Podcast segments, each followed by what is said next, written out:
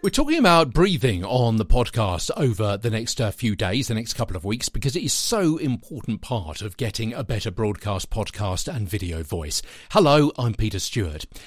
Long episode yesterday, shorter one today, uh, as I talk through the words I've written for a book of the same name as this podcast Get a Better Broadcast, Podcast, and Video Voice. Humans know how to breathe instinctively. As you know, it's a natural, responsive thing to do.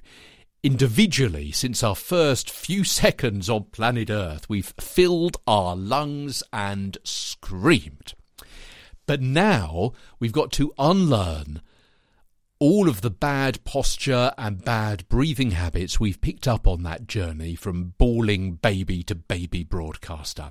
But the good thing is that whereas poor breathing as a result of stress can create a poor voice, good breathing can relax your body, clear your mind, and create a better voice. Breathing is a broadcaster's BFF. And we'll talk more about breathing tomorrow as we continue with getting a better broadcast, podcast, and video voice.